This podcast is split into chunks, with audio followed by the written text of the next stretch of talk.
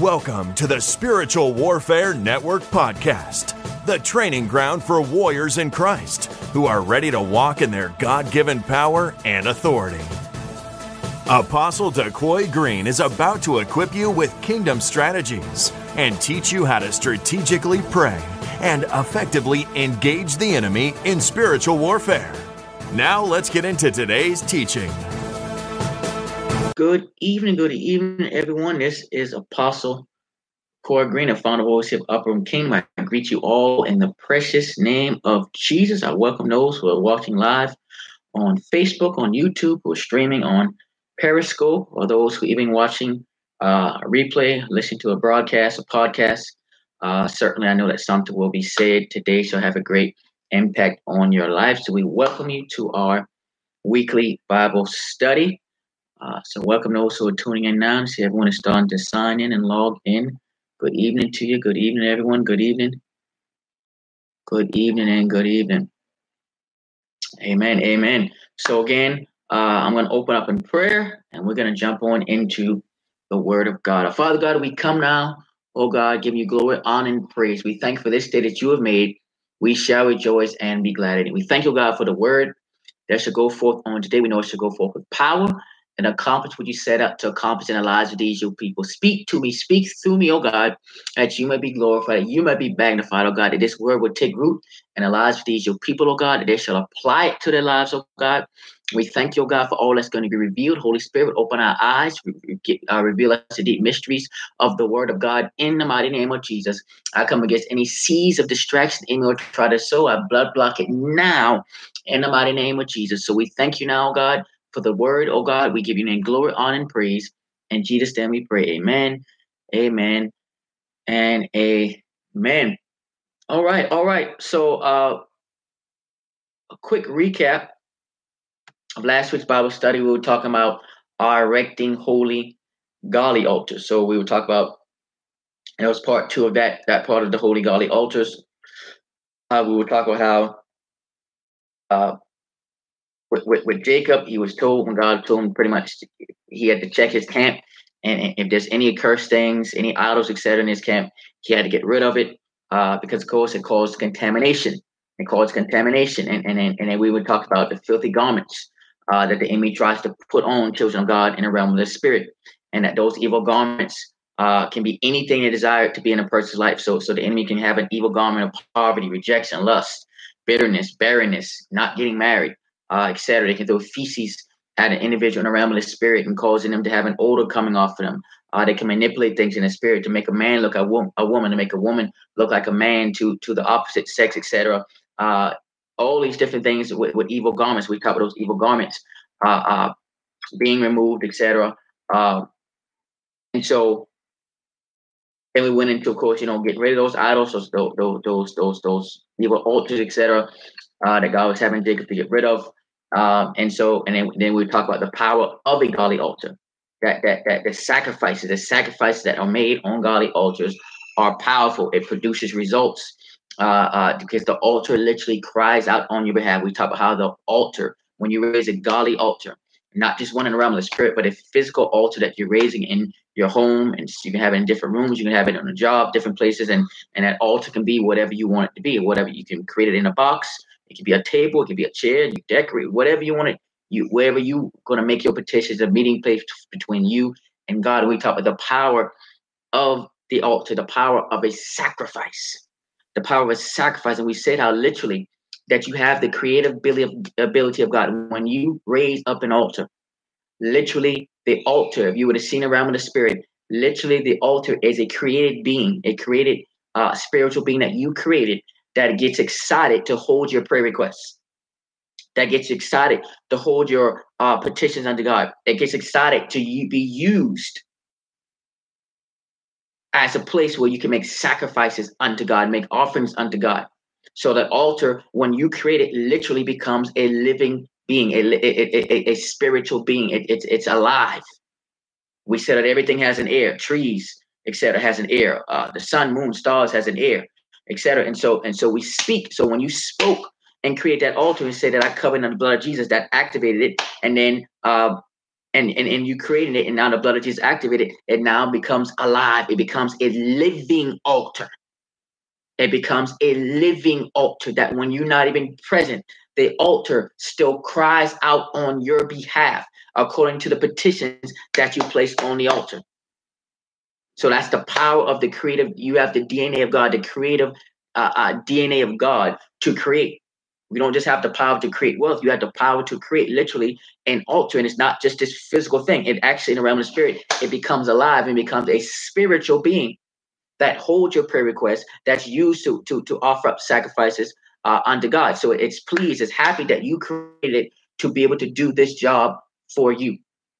Right? So you don't worship the altar, you're worshiping God, but the altar is a tool that we use to uh, make our petition unto God, to put our prayer request on it, to, to make sacrifices, to, to, to, to make vows unto God on these godly altars. So the power, the power of that altar is literally speaking out and crying out against uh, uh, even every evil altar that's trying to work against you. The, the godly altar will speak against it, will come up against it because of you raising that altar. And now it, it, it is it is essentially uh, uh, being used by you and it's working on your behalf even when you're not around because you created it. And, and again, it's a tool uh, that you can use.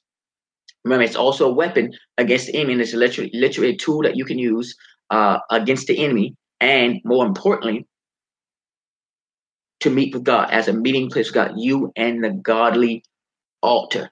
Amen. And so, and so that that's that's just just a, a little small snippet of what we covered last week. So make sure if you missed that uh, on um, erecting holy godly altars that you go back um, and, and and and and watch that, and also uh, the importance of um, costing something. Remember, David David David didn't, you know, one of the people in, in the city was going to give David the threshing floor and give him the, the sacrifice for the offering. David said, I don't want it if it's going to cost me nothing because so many people had died because of the plague. And so, and so literally didn't altar. He raised a godly altar and one godly altar stopped the plague that had killed over 70,000 men. One altar. One altar stopped the plague. So how much more will one godly altar stop all the plagues and attacks the enemy is trying to send against you? How much more would it counterattack and come up against what the enemy is trying to do in your life? Amen. All right. So today we're going to continue to stay uh, in this vein. We're in part six. Today is part six. Uh, we, we, and today we're going to talk about sacrifices and offerings on godly altars. Sacrifices and offerings on godly altars. So if you're on Facebook, uh, watching live, hit the share button right where you are. Hit the share button and share it with your friends, your family on Facebook. If you're on Periscope, swipe and share it with your followers.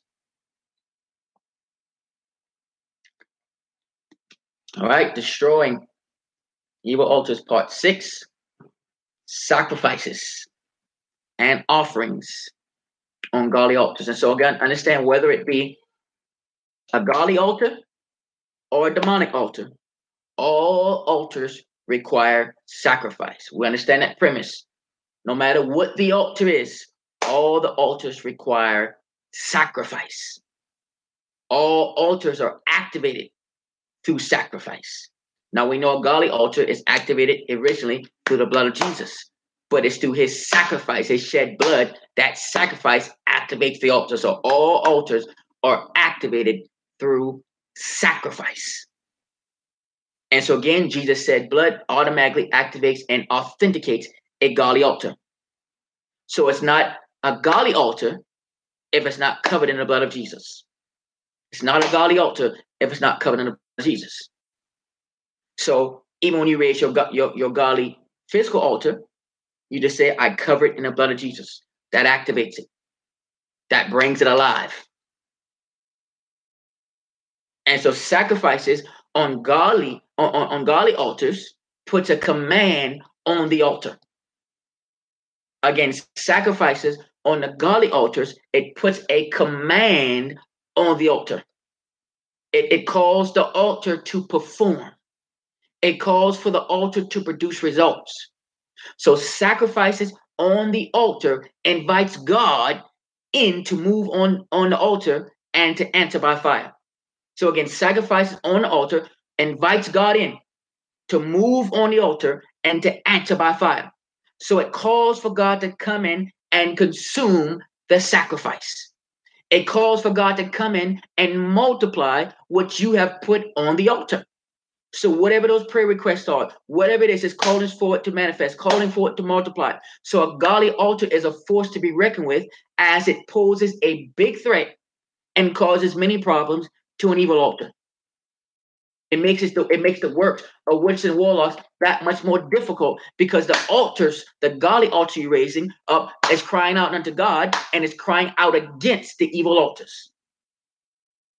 It's crying out against the evil altars that witches and warlocks have raised up to try to come up against you to try to come up against you. And that's why the, the, the stress the importance. Well, God said, destroy the altars, leave no no trace behind, show them no mercy, get rid of their, their Asherah poles, their totem poles, etc. Everything that represents their idol worship, get rid of it, destroy it, leave nothing behind.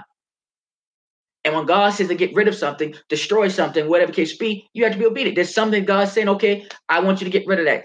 Don't deal, don't deal with that. I don't want you to watch that because I don't want that going into your into your soul. I don't want that wounding your soul. Stop watching that TV show. It's no good for you. It's the enemy is using that as a seed to sow into your life. So even even those type of things, because certain seeds the enemy sows, he will use media, he will use TV, he will use all types of things. The enemy to try to sow seeds in your life. So the Lord is saying, no, no, no, no, because that very thing that you watch that God is saying no to is something that the enemy can use as a sacrifice on the altar. So yes, let's try to get through their eye gates. What can we do to, to, to get this into their eye gates? What can we do to get this into to become to synthesize themselves to these things? Let's get them to watch this. Let's get them to to to to, to entertain this and be drawn in by this. So we can keep feeding them through this. It's subtle. It's subtle. So so Amy operates in many different ways to try to get gain some type of access to your life. So if God's saying cut it off, it's for your own good. Because he doesn't want any contamination in the camp. Those are the things that enemy will use to try to cause contamination. Contamination. You got to protect your eye gates, your ear gates, your sexual gates, all these gates that the enemy wants to gain access to, to then gain some type of access to your life. And so we have to be obedient to God when He's saying, stop doing that, cut that off, eliminate that, walk away from that. Immediate obedience. And so just putting that in perspective. And and so and, and so the reason it's so important to understand the power of a godly altar is because we know the enemy has raised up their demonic altar, those evil altars that come up against you. Right?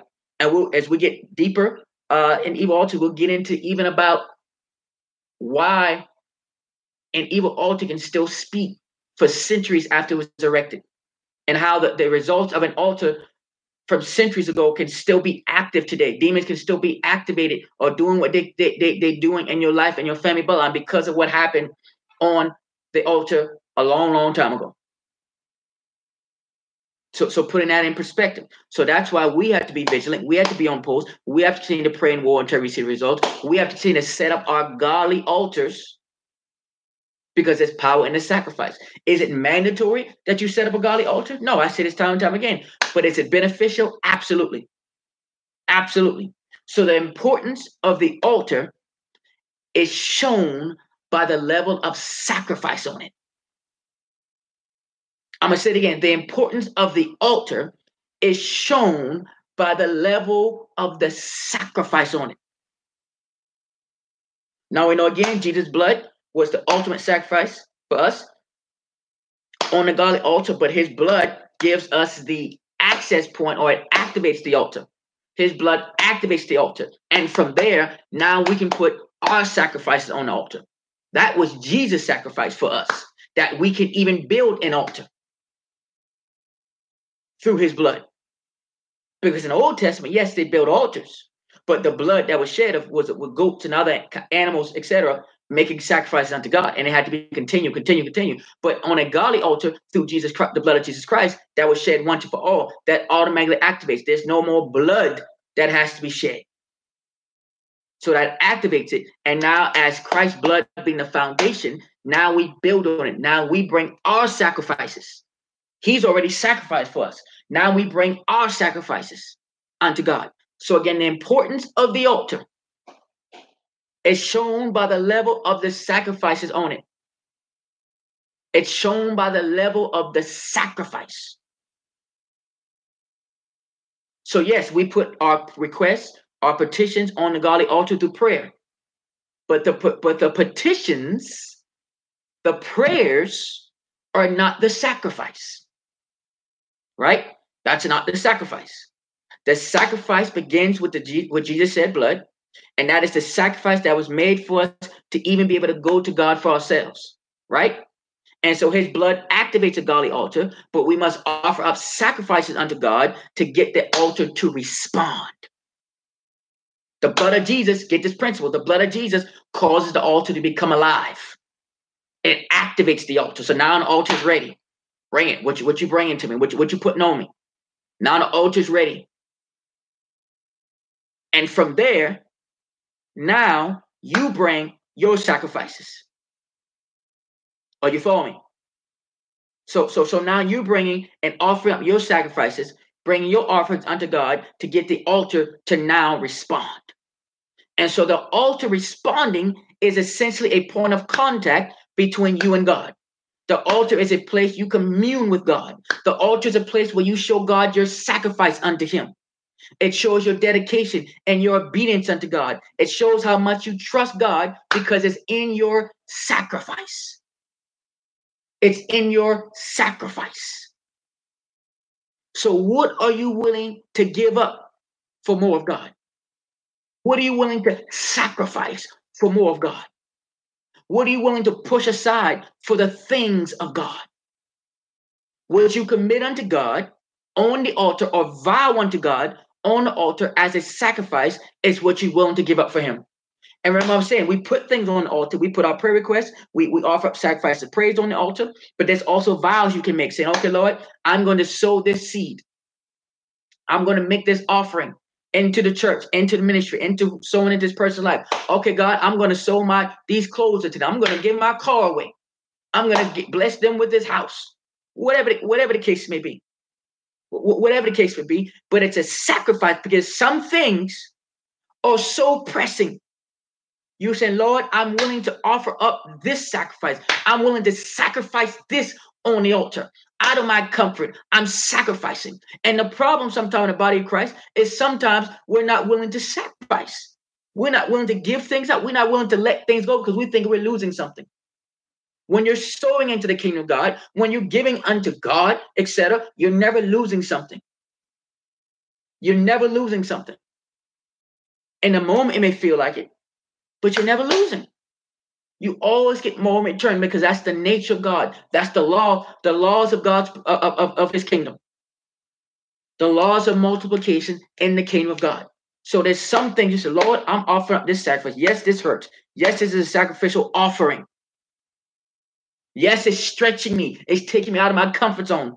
But it's a sacrifice you're willing to make for what you're seeking God for. It's not bribery. You, you, you, you're not pay, paying God off trying to bribe him to do something. We'll, we'll get into that about demonic bribery. This is not bribery because you can't bribe God into doing anything to get it, but it's showing, Lord, I'm sacrificing this. Just as we fast, it's a sacrifice. I'm not going to eat until I get the answers here. I'm turning over my plate until I get these answers. It sacrifices, sacrifices. And so some offerings you make you come to altar God, I vow this, I'm going to to to to to, to sow this this financial seed. That's going to stretch you. Or I'm going to sow this into this person. Or I'm going to do this because I know it's, it's a sacrifice. I'm going to give this up. I'm going to stop watching this on TV because I understand what it's doing to my soul. Sacrifices. And you're making this vows. You telling them at the altar because your communion place with God. It's your meeting place with God. And you're you're letting him know what you're sacrificing. You're putting on the altar. You're putting on the altar the power of the sacrifice. I'm, I'm helping you understand the power of the sacrifices and the offerings on the altar. We have to learn how to sacrifice. We have to learn how to how, how to get out of that comfort and truly make offerings unto God that is beyond the norm. That's beyond what we what we are accustomed to. That's beyond beyond what we what we're comfortable with. We just said that so last week how David he made he raised his altar and and and and, and they were going to give him the threshing floor for free. They were going to give him the alt the uh, the, uh, uh, the stuff for the altar for free. They were going to give him the, the sacrifices for free. He said, "No, I don't want it. If it don't cost me nothing." Now, yes, there's things that's not going to cost you nothing. God's favor, His blessings, wonderful. That's great. We're not talking about that. We're talking about this was something that He said, "No, this is so much going on. I have to give this up. I have to sow this. I have to sow into this. I have to sacrifice something. I, I, I got, I got, I, it, it got to cost me something. Because 70,000 men are already dead and the numbers going up. This is important. I got to stop this plague. I got to raise this godly altar, and it can't cost me nothing. There's something you should, Lord, know this, this, this can't cost me nothing. This is going to cost me something. I'm willing to sacrifice this. I'm willing to make this type of offering. It's a sacrifice. We have to learn the power of the sacrifice on the altar, the importance of it, the power of it.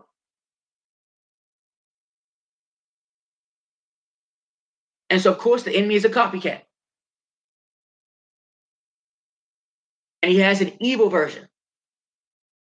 This is why you see some sacrificing family members and friends and enter into covenant with the enemy on evil altars to try to gain money, to try to gain power, to try to gain sex, to try to gain influence. So they'll sacrifice whoever, whatever. They'll sacrifice family members, friends, loved ones, whoever, spouses. They'll sacrifice their children. Undeceived for power, for money, for sex. Literally giving up and saying, okay, well, you turn them over to me for me to use them, for me to, for, for, for, for or even for them to die in your place.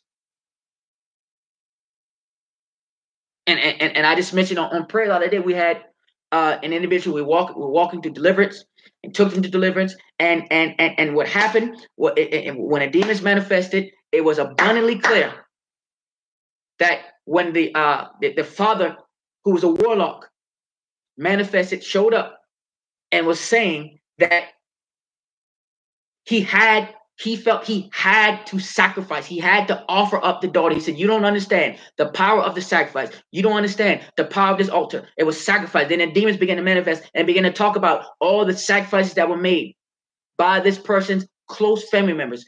All the sacrifices, how they were given up, and that they, because they were power, because they needed power in the village, they wanted money, and it was passed on from generation to generation. And they said, No, you don't understand. The altar needed a sacrifice. We had to make a sacrifice. So they believed but they were showing the power of the sacrifice. And and and and then and then I said, well, you do understand that the enemy is, is using right? Satan is using. David. they said, yes, we know this.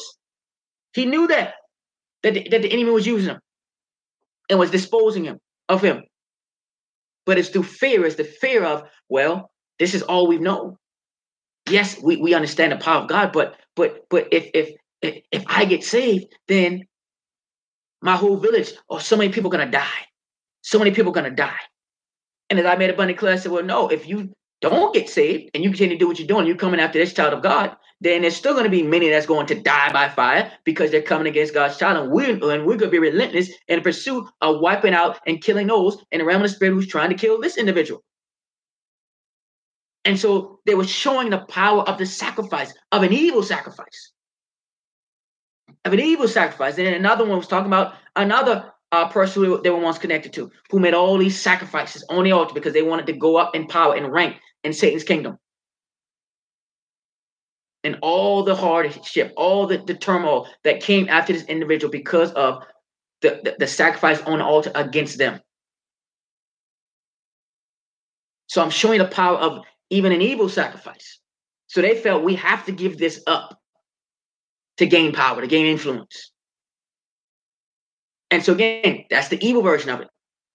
They will literally give up others' lives for a chance to be rich, for a chance to be famous, for a chance, chance to have power, etc. It's a trade-off. It's a trade-off. It's, it's, it's demonic exchanges. Demonic exchanges. Well, if you want this, you got to give me this. The power of sacrifice. The principle is the same. But even when when, when Satan uh, uh, tried to tempt Jesus, he said, Look at all these kingdoms. I'll, I'll give these kingdoms to you if you bow down and worship me. Because he knew he had the influence, the power to give things. Satan can give gifts, he can give stuff. He can give money, power, fame, influence. He can give those things. But it's always a trade-off, and the trade-off is always death. Something or someone always has to die. That's it's no getting around that. It's no getting around that. No getting around that. There's trade-offs. It's trading off life. You want power, money, sex? Give me a life. Now we know when it comes to God, we we we present our body as a living sacrifice, and we're putting down our will and picking up God's will, and we say our life doesn't belong to us, belongs to Christ. So you see, Satan has the evil version of that.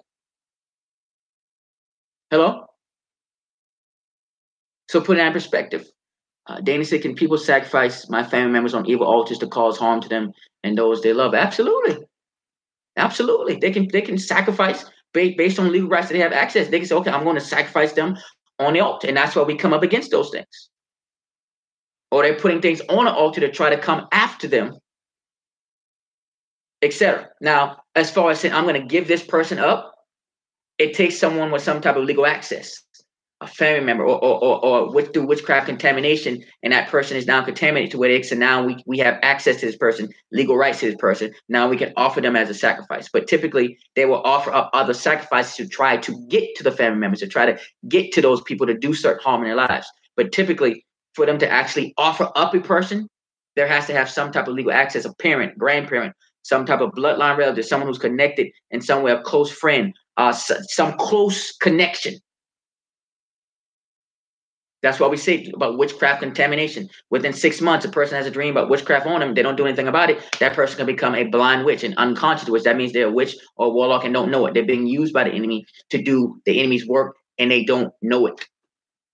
So that's I taught on that. I'm not getting into that today, but just put that put that perspective. So so they literally give up lives for fame, money, power, sex, etc. And so we see it all the time when we deal with uh, individuals and, and their family members may have been in the occult, witch, warlock, sorcerers, etc., witch doctors, all that. Uh, and so it was a trade-off. It's a it's a demonic, it's an evil exchange. It's an evil exchange. They have to give up something to get something from Satan. And they'll get it. He'll give them a lot of things until he's done with them. But the difference is, it's always going to be death. Someone has to die because they they they feed off of the blood, off of shed blood, innocent blood. So it, it must be a sacrifice. Everything God creates, Satan tries to duplicate because all the sacrifices came from God. Satan just found an evil way to, to, to, to twist it and turn it in, in his own evil way of sacrifice because he wants to be God. He's a false God, a fallen angel. Uh, so can I put up a godly altar or put that person on godly altar to destroy that evil altar? Yeah, you can put the family members on a godly altar to intercede for them to come up against any evil altars that's coming up against them. So yes, you can put when you put your prayer request, put your family members, friends, etc., put them on the altar lay them out on the altar in the realm of the spirit. Put their name, you write down the names and what you believe in God for for them. Yes, put them on altar because that altar will cry out on their behalf and fight on their behalf and fight against the evil altars that's trying to work against them. So absolutely put them on the on the godly altar. Absolutely. All right, let's go to uh and, and also again a godly altar will not demand a sacrifice, but you as a priest the God will want to make a sacrifice. It's not going to make you. You better give me a sacrifice.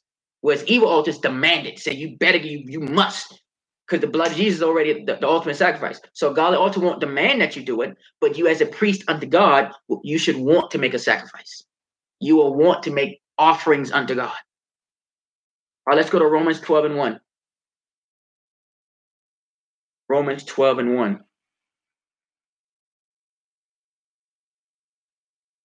How do we successfully come against a Jezebel spirit through godly altars? Again, you, you raise the godly altar and you sin and you sin uh and, and you come up against this spirit of Jezebel. You say, I I I, I send a five God against the spirit of Jezebel, whatever operation you're doing in my life, in my family life, etc. And then and then also and for the for, for, for the altar to cry out against any evil altars that's been that's been raised up to even send Jezebel spirits it Jezebel spirit at you to begin with.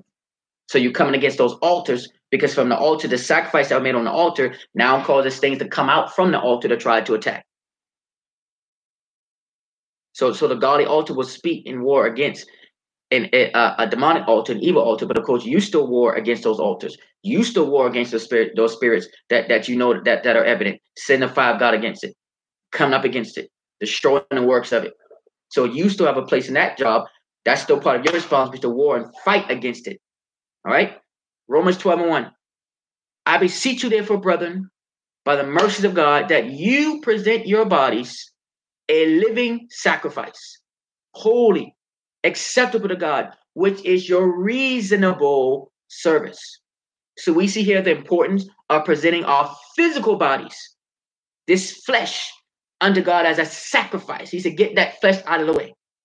In other words, it's crucifying the flesh.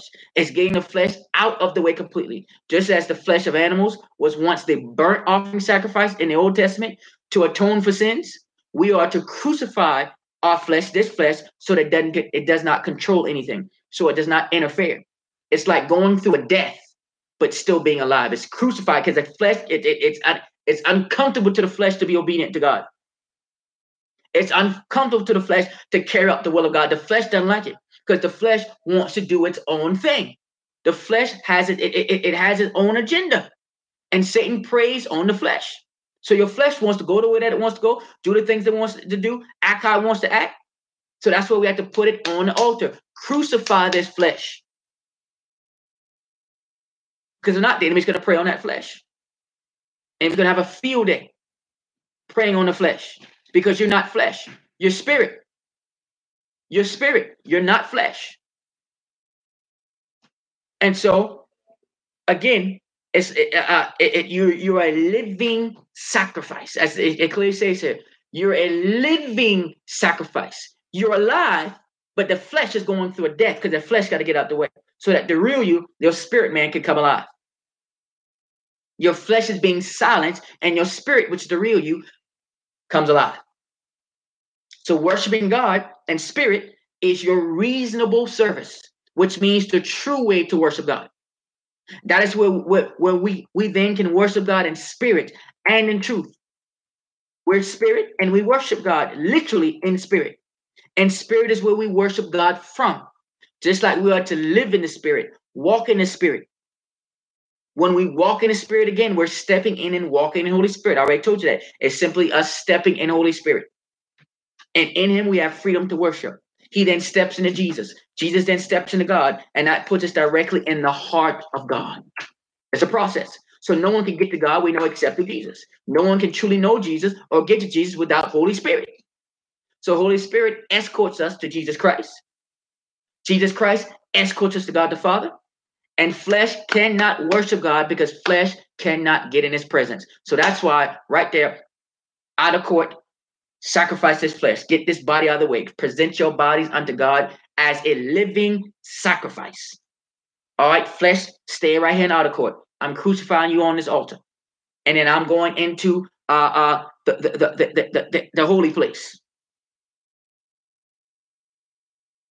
And then into the holies of holies. Process outer court, inner court, holies of holies. So outer court, holy place, holies of holies. That that was the, that was the structure of uh, uh, uh of uh, of the ark of the covenant. That was the process. They would sacrifice the animals on the outside in the outer court. They would prepare it on the outer court and then go inside the the uh the holy place. They prepare, etc. To uh, uh and, and and the sacrifice, etc. Make it and submit it unto God, and then of course going into the holies of holies. Remember, the priest could only go into the holies of holies one time a year during the Day of Atonement. But now you can go into the holies of holies in the presence of God every day, as long, as often as you want, because of Jesus' sacrifice. So do you understand the power and the significance truly of Jesus' sacrifice? The priest who made the sacrifices or who made the offerings or who went to God on behalf of the people could only go into the holies of holies one time a year during the Day of Atonement. One time a year. You can go any time of the day any time of the week, as often as you want. The power of the sacrifice of Jesus' blood, that sacrifice, his sacrifice on the altar of the cross, what it's open up for you, what open up for you. So I'm showing you the power of sacrifices on the altar. And we're not Jesus Christ. We we we we can't die for the salvation of others. Jesus Christ did it once and for all. But he was the firstborn of many brothers and sisters who will come after him, and we're joint heirs with Christ. So we still make sacrifices, we still offer up sacrifices, make offerings unto God through the blood of Jesus Christ. So it's get myself, get this flesh out of the way. The real you is not flesh. The real you is spirit. All right, let's go to First Samuel 1. We're gonna spend a little spend a little time here. First Samuel 1.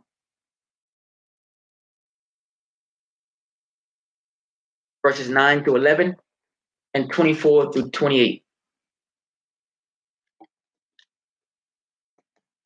The power of the sacrifice and offerings on godly altars. I cannot stress this enough. It speaks. The altar it speaks on your behalf. Now the altar doesn't do the job of Holy Spirit, who intercedes on our behalf according to the will of God. The altar doesn't do that. But whatever you put on the altar, whatever petition you put on the altar, the altars are simply rehearsing it back to God and, and, and crying out on your behalf back to God.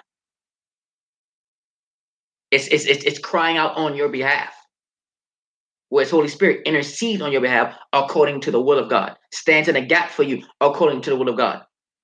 Praise the will of God over your life. The altar is simply crying out on your behalf whatever you put on the altar, whatever's on your heart, whatever you you wanting from God, whatever you declaring on the altar. The altar now cries that out back unto God. First Samuel 1, verses 9 through 11, and verses 24 to 28. It says, So Hannah arose after he had finished eating and drinking in Shiloh. Now Eli the priest was sitting on the seat by the doorpost of the tabernacle of the Lord, and she was in bitterness of soul, and prayed to the Lord and wept in anguish. Then she made a vow and said, O Lord of hosts, if you will indeed look on the affliction of your maidservant, and remember me, and not forget your maidservant, but will give your maidservant a male child, then I will give him to the Lord, all the days of his life, and no razor shall come upon his head. All right, verses 24 to 28. Now, when she had weaned him, she took him up with her with three bulls, one ephah of flour, and a skin of wine, and brought him to the house of the Lord in Shiloh. And the child was young. Then they slaughtered a bull and brought the child to Eli. And she said, Oh, my Lord, as your soul lives, my Lord, I am the woman who stood by you here praying to the Lord. For this child I prayed, and the Lord has granted me my petition, which I asked of him. Therefore, I also have lent him to the Lord. As long as he lives, he shall be lent to the Lord. So they worship the Lord there. So here we know in this passage, we find Hannah. Hannah was, she was childless. Not only was she childless, but at this time before Christ, men and multiple uh, uh, men had multiple wives, and, and, and her husband's other wife, Peninnah, had children, and then she would taunt Hannah for not being able to have any children. So imagine the turmoil, the the the, the, wound in her soul. From number one, it says she she, she wept in anguish. Her, she was she, she was wounded. Her soul was wounded. It says she was bitterness of soul in verse 10. And she wept unto God in anguish. So already wounded because they've been trying to conceive and couldn't conceive. And then now, Peninnah is all of a sudden taunting her because Peninnah was able to have kids at the time, and Hannah was was un- unable to have it at that time, and so she was taunting her. So that adds more wounds, right? And so through the taunting, so so Hannah went to the tabernacle to cry out to the Lord. She prayed and cried, and she prayed and she cried, and she prayed and she cried. She was consistent in her prayer. She was so wounded in her soul, but she continued to cry out to the Lord. She vowed that if God gave her a son, that she would dedicate him back to the Lord to be used in the tabernacle as a priest. And some of you may be familiar with the, con- the concept of, of dedicating uh, uh, your child unto God. You know, you know, some call it christening, but baby dedication, dedicating them back unto God, saying, Lord, we submit, we submit this child back unto you to be used by you to be used for your glory. That, that's where that concept comes from, baby dedication. You dedicate him back to the Lord, for the Lord who gave, and now you're giving this child back to the Lord to be used in the service of the Lord. But in this particular instance, it was it was even another step. Again, she went to the tabernacle, but she vowed that if God gave her son, she would dedicate him to be used in the tabernacle as a priest. So she wanted a child so badly and showed God what she was willing to sacrifice. She was willing to give him back to be used in the tabernacle to be trained to be a priest. And so Eli, the priest in the tabernacle, saw her and told her that God had answered prayer and she would conceive. So now she's holding on to this promise because it means she conceived immediately. So you still have to hold on to the promise. Hold on to what God has said in the midst of the warfare, in the midst of the setback. Hold on and knowing that God is going to work it out as you continue to pray. So he's already worked it out. It's already done. But you being persistent and consistent in prayer, praying and warring and praying and warring and praying and warring until you see the results. And so that's what she did. And then he said, okay, you're going to conceive. So Hannah then had her first child. And it was the son that she prayed for. And she named him Samuel, which means heard by God. Heard by God. There's a power in the name. She named him Samuel because God heard her prayers. She said, He heard my prayers, so I'm going to call him Samuel. She then told her husband that she would wean Samuel and then take him to the tabernacle during the yearly visit to the tabernacle to make a what? Sacrifice. And when Samuel was old enough, which was like around age three to five, she took him to the temple and offered her yearly sacrificial offering to the Lord. And she also dedicated her son Samuel to be used in the temple. She made a vow to God and now she's keeping it. And the passage says she linked him to the Lord. But it's what it basically is saying, what it really means is that the Lord gave Samuel to her, and she is now dedicated Samuel back to God. Hello? And, and, and dedicating Samuel back to God. So, so, so you following what, what's happening here? And so in this case, it was a literal dedication to God for him to be trained up by Eli to serve in the temple. So she literally dedicated him unto God to be used to work in a temple, to be trained up to be a priest, to serve uh, uh, the community, the, the, the temple at large, the sanctuary. So this was a big sacrifice. She prayed, Lord, she wanted a son. So, Lord, you give him to me, I'll give him back to you. So Hannah and her family worshiped God. They would leave Samuel there. And yearly for the yearly sacrifice, because it was, it was a pilgrimage, it was, it was a place, there was a time that they had to travel up through, through the, the, the, three yearly sacrifices. And so, um, so think about it, it's kind of like how the Jews did is they could make that those big sacrifices, those big offerings at one time. They would because they would save it all up. They would they would save it all. Just so we give tithes and offerings, you may do it uh, weekly, bi-weekly, once a month, etc. As you save up, so you, you may do it weekly, bi-weekly, a monthly, however you do it, but you accumulate it based on whatever you you brought in gross, and then you tied that. So this what they did, they accumulated for the whole year and was able to bring it to the temple. And that takes dedication, that takes discipline, right? But but just just putting that uh in, in perspective. Amen. Letitia's her name means joy and gladness. Everyone always says that about me. Amen. It's, it's power in the name. Absolutely. Absolutely. And so, and so they worship God. They left Samuel there to the temple after she had weaned him. He was probably three to five. And so Hannah would then make a robe, according to 2 Samuel 2 and 19. Hannah would make a robe and give it to Samuel every time that they would travel to the tabernacle. And so Hannah also conceived more children. So God exceeded her request. She cried out, Lord, I vow. I would dedicate my child back to you. Give me a son.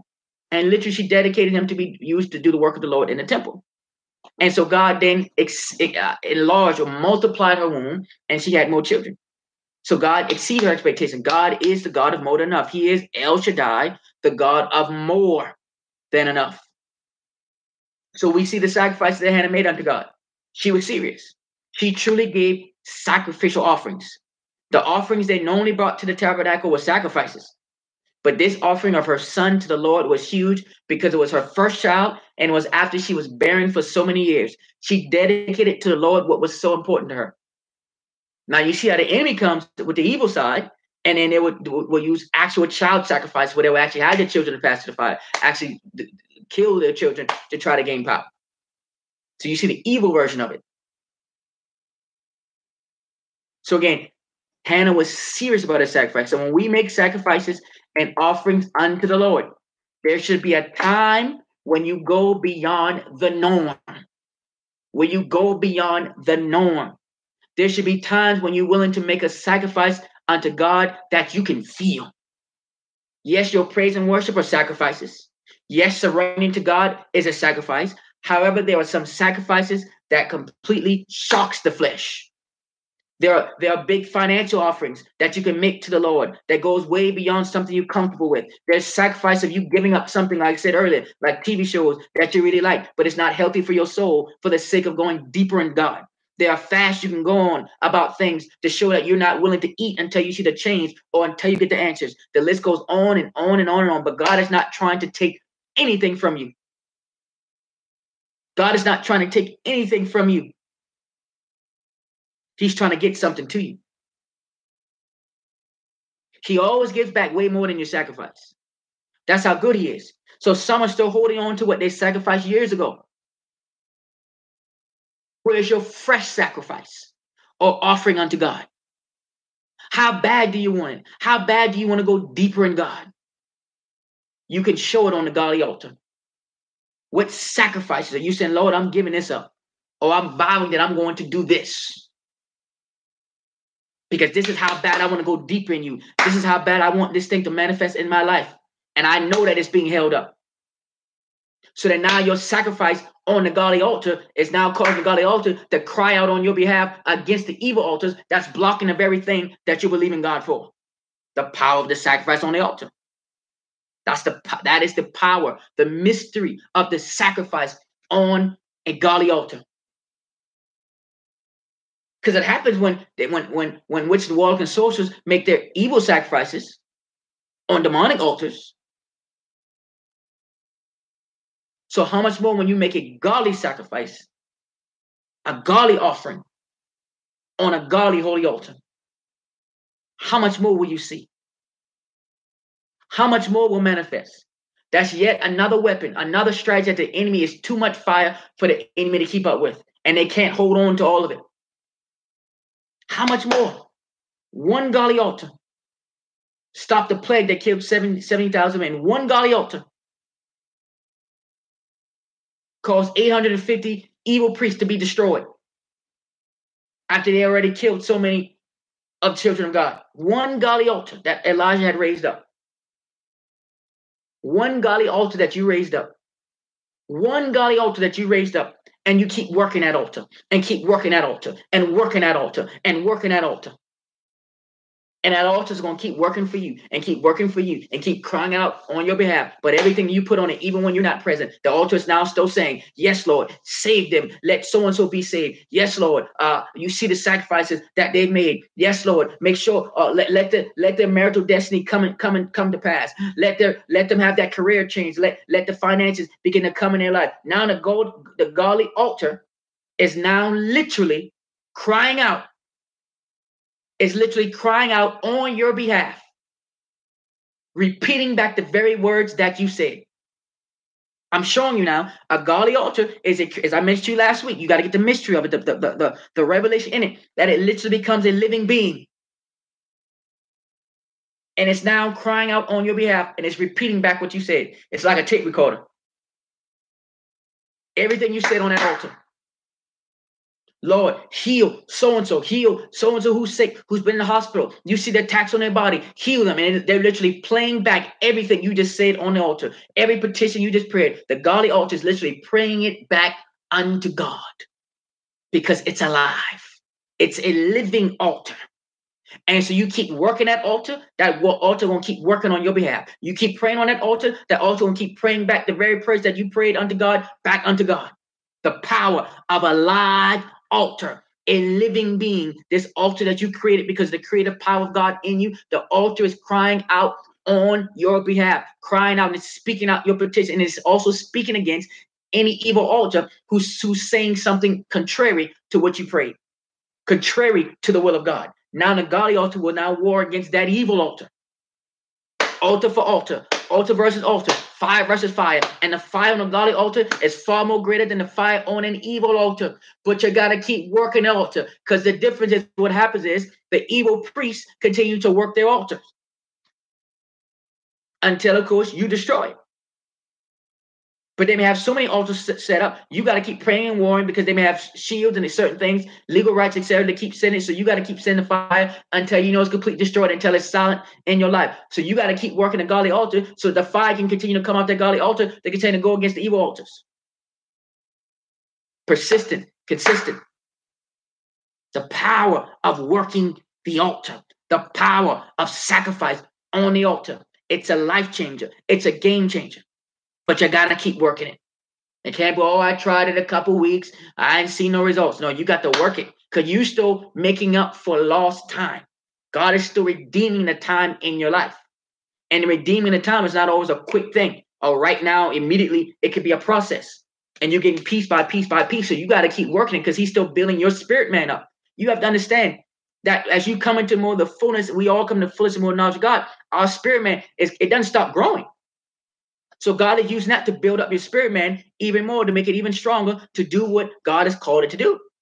And so in that process, he's building up your, your spirit and feeding your spirit as you as you taking it, taking in the word of God. You taking in the preach word of God. You taking in the literal studying the word of God. You, you're praising worship of God. You putting your petitions on the altar, crying out unto God. You're building up your spirit, man. You're building up your stamina. You're building up your endurance. You're, you're, you're building up your endurance. Hello, somebody. I'm, I'm, you got to catch this. You, you, you got to catch this. So, so, so I'm just putting that in perspective. I'm putting in perspective now. So, this power and altar. Let's go to Genesis 4. We're going to end. Uh, matter of fact, we'll pick up with that next week because i sh- I'm shifting into something different there. Uh, so so so we'll pick up on that. And so so again, it's endurance, endurance, and and, and that's that's really one of the biggest challenges of the body of Christ is endurance. I, I I've seen many children of God start out strong, praying, fasting, they're on a good rhythm, they're they're in a good flow. And then that all of a sudden the enemy turn up the fire. That's oh no, no, no, no, no. We don't want them in prayer. Too much revelation gonna come in prayer. No, no, no, no. We we don't we don't we don't want them chasing after God like that. Whoa, whoa, whoa. That's trouble. That's problem right there. We we don't want that. So we got to turn up the heat for them. And then it pushes you out of prayer. It pushes you out of your persistency and consistency in prayer. And then you begin to lose that momentum. Now, don't beat yourself up. You just pick back up and you gain the momentum again. And it, it don't feel like, oh, it's going to be so long to get back here. God's a redeemer of the time. But the key is that endurance that endurance. We have to learn to endure. And enduring don't mean, oh, I'm just suffering. I'm enduring all this pain. I'm enduring all this turmoil. No, it's endurance that your prayer life is increasing. Your stamina is increasing. Your endurance, right? So, so if, if, if you're trying to run a marathon, you, you you don't you don't come out the gates running 10 miles. You have to build up. All right, let me see how I can get to one mile. All right, I'm doing this for a couple weeks. All right, now let me see how I'm gonna do it two miles, and then you timing yourself, and then you building your doing because you know at a certain time you need to make. This is what I need to make in in a, in a mile. This is what I, I need to make in, in a two mile run. And, and, those of you in the military understand uh, uh, uh the PT test, that, that that physical training test, or that uh, uh and and and and what happens is you gotta you have to do that two mile run as far as in the army uh, uh, you have to do a two mile run. If you if you're in the Navy, there's certain swimming you got to do in a certain amount of time. But but in the Army, uh, uh, uh Marines, etc., you you have to run the two miles within a certain time based on your age, etc. And so if you're not used to running, you're not running. You have to build that stamina. So okay, I need you look at you. Okay, this is one mile. One mile is up. I got one mile to go. Am I on pace or I need to pick up the pace? Am I am I am I behind the schedule or I got to pick it up? And so eventually, you, and you have to practice and practice and practice running so that when you take the test, you're like, all right, I know where I'm at. I got this. And some barely make the time, some don't make the time, got to take it again. So what I'm saying is that you have to build up that endurance to be able to handle the the, the, the, the, the, the battle, so to speak, to be able to handle if it's a long war, you got to have the endurance to be able to not back down because the enemy's not backing down. You have to make them back down. So it's it's, it's endurance, building that momentum, building that momentum in, in, in, the realm of the spirit. You, you're gaining momentum. So it's it's training to be able to pray on the level of your promotion, to be able to pray longer.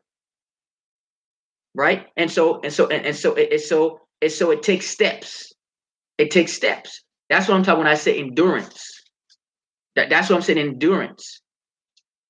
There's certain things maybe you you start out doing and you and you had to study to get better at it. Like, oh, well, I don't know to driving a car, right? There, there was steps. You had to first study the book to be because you had to pass the written test.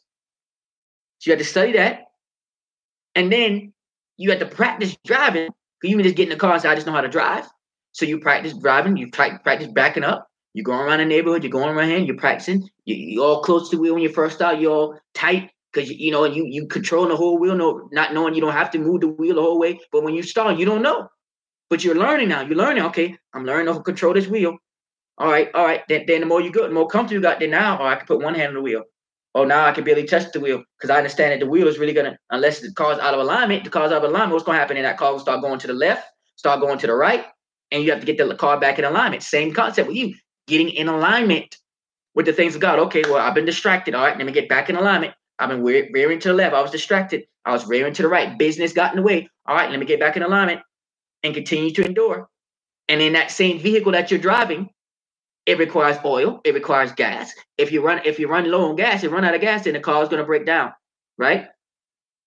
If if if, if the, the the wires are not connected to the battery, the car is not going to start.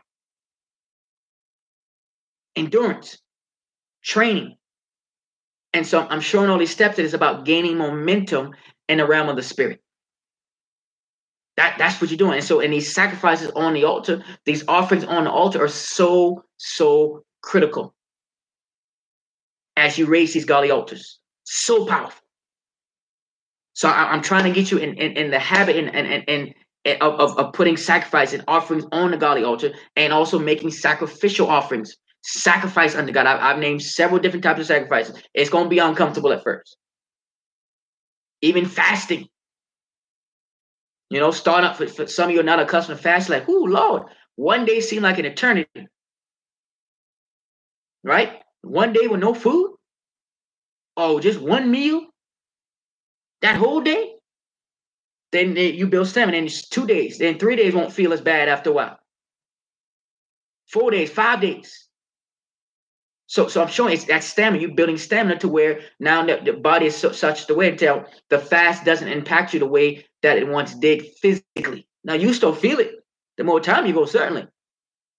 But I'm just showing you that that's part of building endurance, building your stamina. And then now you're making that sacrifice, and oh boy, then all of a sudden you go on that fast, and everybody got some food want to give you, and you every you smelling all the food. Oh, they got pizza at work. Oh, they got this. Oh, they tell me they got a potluck at work. Oh, they got all this food, all this food, and now you're like, man, I can't eat. I'm fasting, but you still you me you don't want nothing to eat. You're not eating today. Then somebody makes your favorite dish. Oh Lord, have mercy, Jesus. I don't. Oh, this sacrifice, right? So you've been there. You know what that them them, them uh uh uh, fast pains feel like. But it's that sense of Lord, no, food. I- I'm not feeding to this flesh. Food is not more important than this. Eating is not more important than this. I'm going deeper into your God. I want this to manifest. And I know the enemy is holding up. Show me what's going on. Show me what's happening so I know how to strategically attack. How I can so I can know what I need to do. I'm coming in deep, oh God. I'm sacrificing this. I'm sacrificing this body by fasting. Or I'm, I'm sacrificing this offering. Yes, it seems like a lot of money, Lord, but this is what I certainly need to happen. Yesterday, I do more giving this unto you than I do spending this because this is how badly I want it. This is how badly it needs to manifest in the here and now sacrifices. And the altar will gladly accept that sacrifice. Hold it for you, shall I say. Submit it unto God. Hello? Put in perspective. Just as I tried fasting every day this week and failed when I know I should have been ready. And that's part. Don't beat yourself up for it. Keep going back. Keep going back. That's part of the building your stamina. Building your stamina. There was a time when I was not fasting every week. But that was hard. But again, you build stamina, momentum. It's just different. And then sometimes you don't get too comfortable in something to be like, well, I'm not feeling this at all anymore. So then God will challenge you and you t- it, go a step up. This week, this is what I want you to do. And sometimes you call you on a fast. Other times you take you go on a fast. Because again, what you're sacrificing. Some believe that, well, you don't go on a fast unless God calls you on a fast. No, you can fast for whatever you want. Because that's you that's you giving a sacrifice unto god. Hello? Let's put put in perspective. Mm, right Leticia, that's what everybody and their mama want to ask you out to eat with them. Absolutely. Oh come on it's my treat. Oh lord i can't eat today. I can't eat today now nanny says they treat too man lord have mercy I, I missed a meal so, so so it's all these type of things it's funny uh, but when you're in it, you be feeling that thing. You know what I'm saying?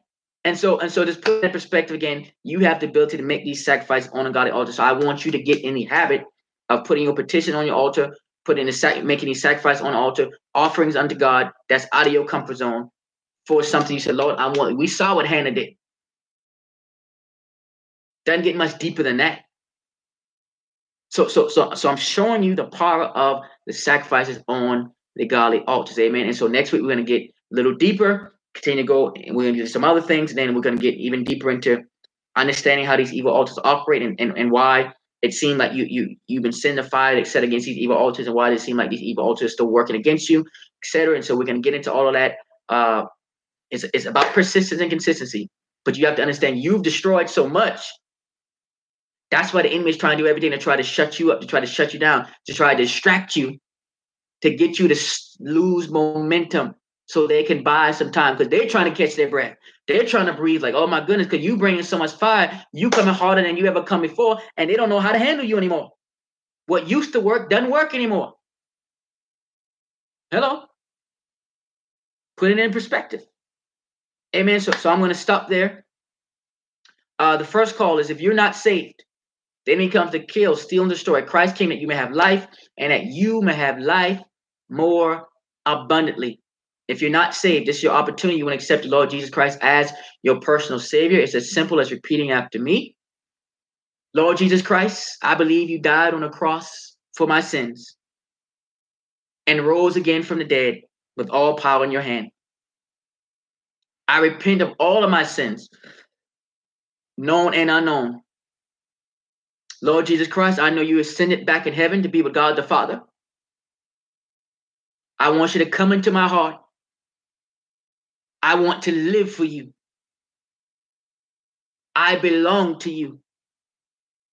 Use me, Jesus. Amen. So if you just say that for the first time, it's that simple. It is that simple. You are now saved. You eternal salvation. You've accepted Lord Jesus Christ as your personal Lord and Savior. And that's your first time we uh, confessing that. We making that profession. We we welcome you to the family of God now, and angels in heaven are rejoicing because you just came back into the family of God. If that's your first time saying that, you can send an email to info at doquoigreen.org, info at D-O-Q-U-O-I-G-R-E-E-N.org, info at doquoigreen.org, so you can get some information uh, uh, to help you on your new journey, your new walk, so you can get, get you plugged in uh, to help you on this new journey, because salvation is not the end. It is just the beginning. It starts at salvation. Amen. So the second call is if you've been coming here, you've been part of this Bible study uh, uh, week after week after week after week after week after week after week, and you know this is home. You, you, I'm talking to two different types of people. You know this is home. You know that I'm your pastor. You know that I'm your spiritual covering. You're hearing this sound. You're hearing this sound that's coming out of this church, coming out of this ministry. You hear the sound, and it's bearing witness with your soul, bearing witness with your spirit. You know this is home. That I'm your pastor, your spiritual covering. Send an email to uh, membership at doquoigreen.org, membership at doquoigreen.org, or you can send to info at doquoigreen.org. But membership at doquoigreen.org. If you know this is home, I'm your pastor. No matter where you are across the world, across the globe, it's not about just being inside four walls. It's about what God has called you to do out in the valley, out in the marketplace, and we can help you in that. And and it's many things we have in place to help you still get connected, etc. Where you don't, you're not feeling like you're out there by yourself, and you're still very much connected to the church. Amen. Uh, that's the first type of person. The second type of person, maybe you already have a church home, you have an assignment there, but I serve more as an uh, as a mentor to you uh, uh through the ministry, etc. You can send an email uh, uh, to membership at doquoigreen.org as well. And again, once you get the information, you have the option to check which one category you fall under. Amen. So govern yourselves according. You know that you don't procrastinate, don't drag your feet. Go through the process that's in place, so that um, so that you can uh, you can do that. So, do you need Facebook to join the Warriors Circle? Uh, you don't have to have Facebook, but there's a lot that happens on Facebook. Uh, if you're part of the Warriors Circle, that's my mentors group. Someone just asked about that.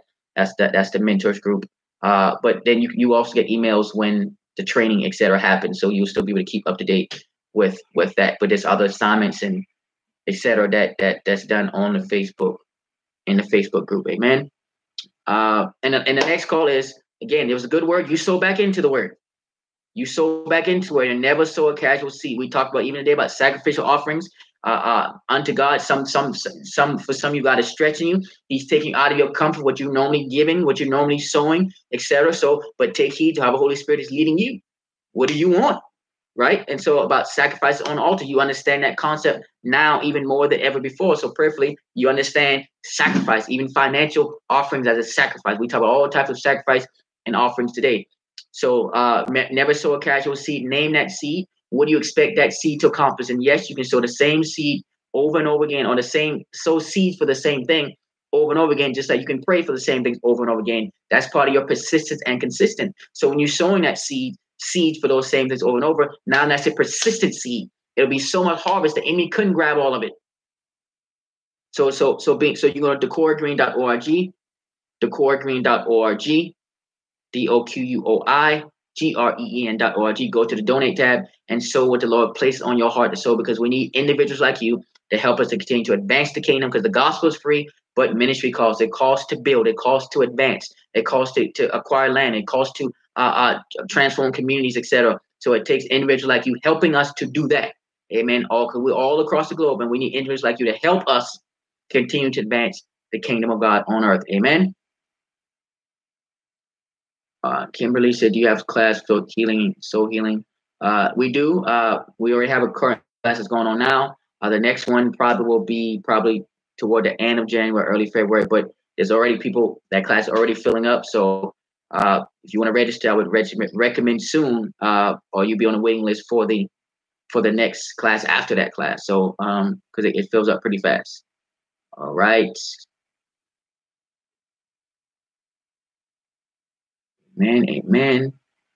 All right. All right. So uh, that's all that I have. So I will close out in prayer. And of course, we'll be back uh, again tomorrow morning, uh, 6 o'clock a.m. Eastern Standard Time for our Warriors Prayer Circle. Father God, we come now to the end of this Bible study. We thank you. We thank you. We thank you for all that was said and done on tonight. We thank for the word that went forth. I declare it is taking root in the lives of these your people.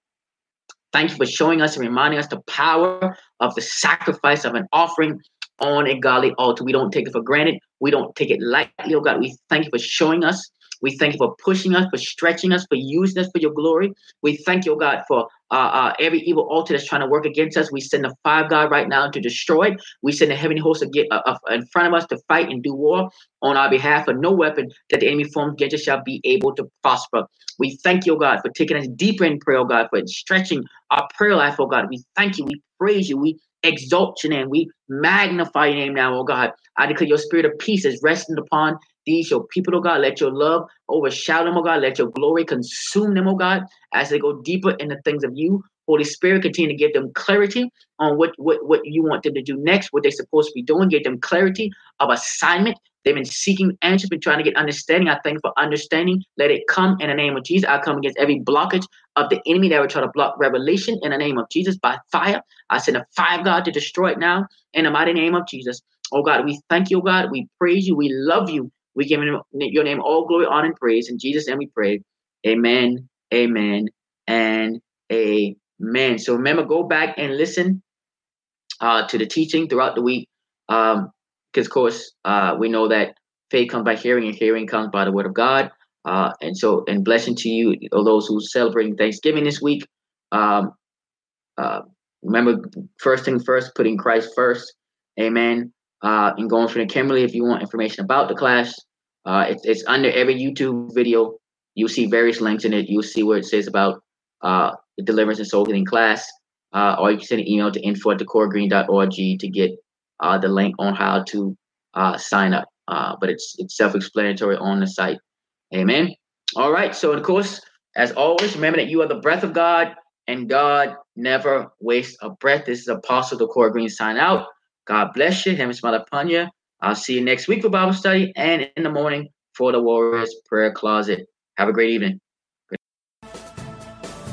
Warriors, thank you for tuning in to the Spiritual Warfare Network podcast and applying today's teaching. Be sure to subscribe to the podcast and follow Apostle Green on social media.